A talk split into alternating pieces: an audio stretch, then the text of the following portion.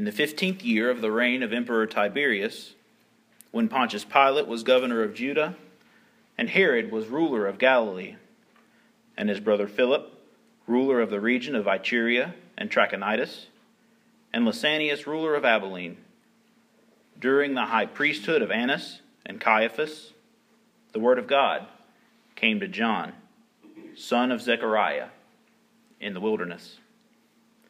He went into all the region around the Jordan, proclaiming a baptism of repentance for the forgiveness of sins, as it is written in the book of the words of the prophet Isaiah the voice of one crying out in the wilderness, Prepare the way of the Lord, make his path straight.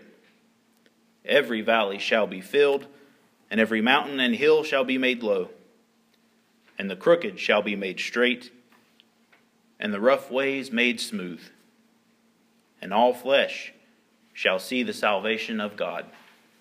This is the gospel of our Lord. Praise, you, Christ. Please be seated.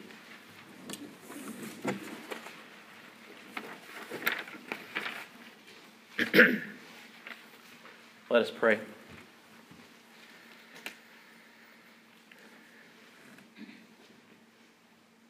In your tender compassion, Lord God,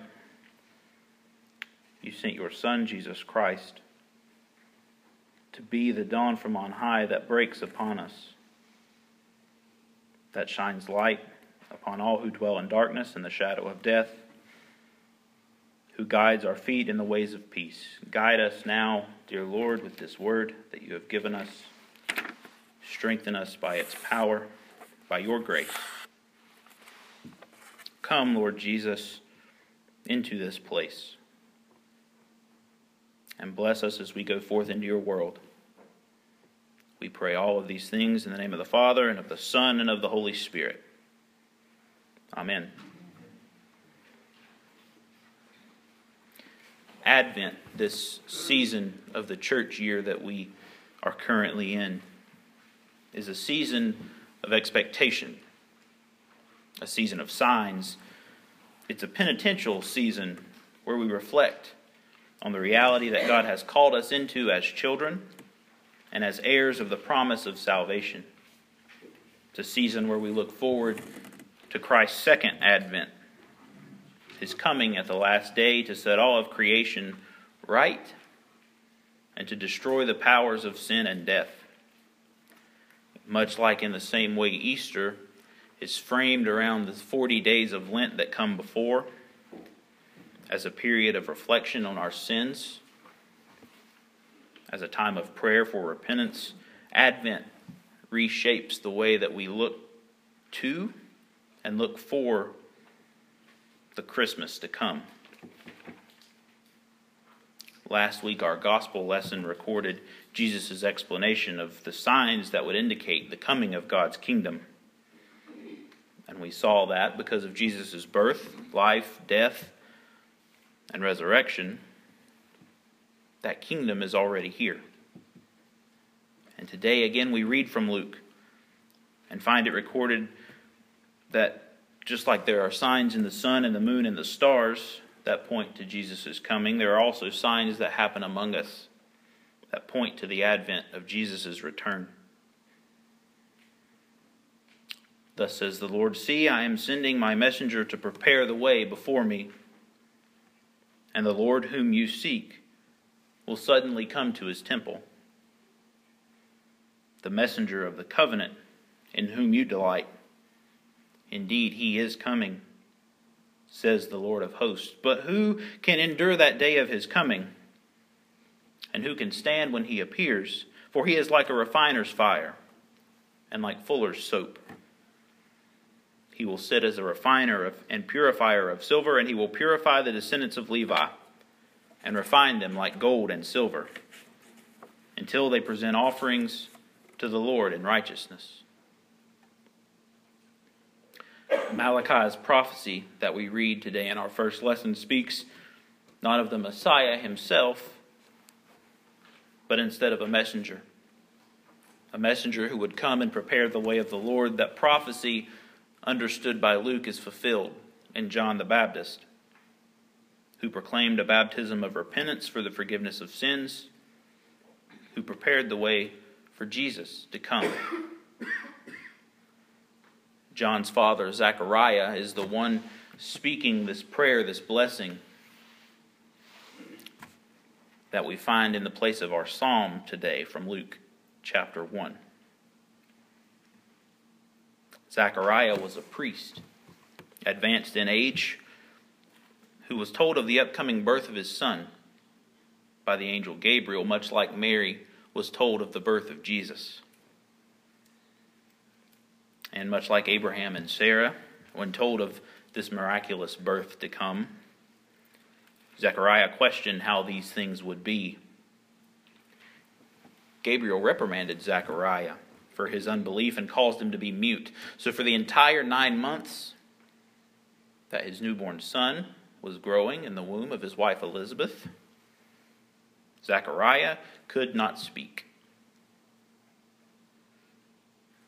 But after the young boy is born, and when all the family gather around to hear what this boy's name will be, Zechariah writes, His name is John.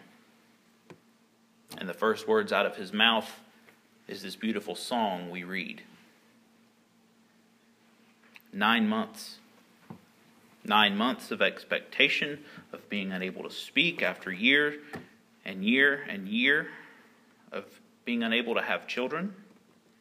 This new father is, spill, is filled by the power of the Holy Spirit and speaks a blessing a blessing on his newborn son, and a blessing on the ministry that he will carry out, a ministry that God has prepared for him. And you, child, will be called prophet of the Most High, for you will go before the Lord to prepare his ways, to give knowledge of salvation to his people by the forgiveness of their sins. By the tender mercy of our God, the dawn from on high will break upon us to give light to those who sit in darkness and the shadow of death, to guide our feet into the ways of peace. There's a, a painting from the early 1500s that depicts the crucifixion. It's long, probably about the width of the altar, and not very tall, probably about from here to the floor that's been made famous over the years because it's been the subject of many illustrations and sermons. This painting depicts Jesus near the moments of his death, surrounded by darkness. The only light that seems to come comes from the cross. And around that cross is Mary Magdalene, Mary, the mother of Jesus, and the beloved disciple off to one side on the other side stands John the Baptist with his hand extended, pointing to Jesus as he hangs from the cross, his index finger much longer than we think they should be, with the words written above his head He must increase, and I must decrease. John points to the salvation that his Father prophesied, blessed him that would come. The dawn from on high that breaks upon all of creation and gives light to those who sit surrounded in darkness and the shadow of death. John points to Jesus, who guides our feet in the ways of peace. He points to Jesus, who refines us with the fire that purges away the evils of this world, who washes away the impurities of sin and death who makes us clean with a fuller's soap.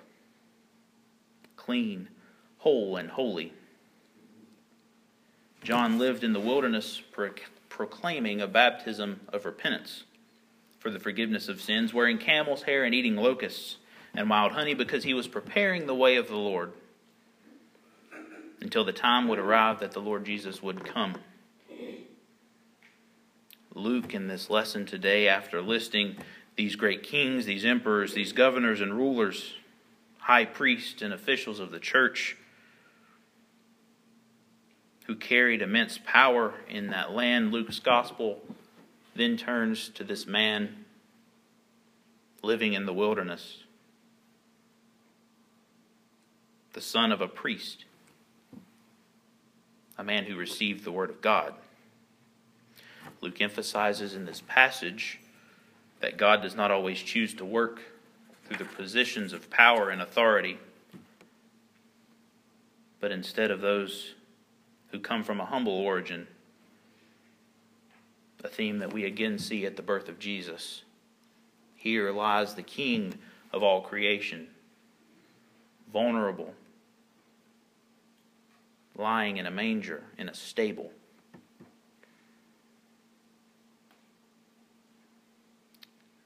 God equips and calls people such as this to prepare the way of the Lord, and by our baptism we have been called and equipped to do the same. We, like John, are called to point with that long, bony finger to the Christ who is to come, to Jesus, the mighty Savior from the house of David, who saves us from our enemies and the hands of all who hate us whose sandals we are not worthy to untie. We, like John, proclaim that God was crucified for us, died for us, and was raised from the dead and lives now and forever for us.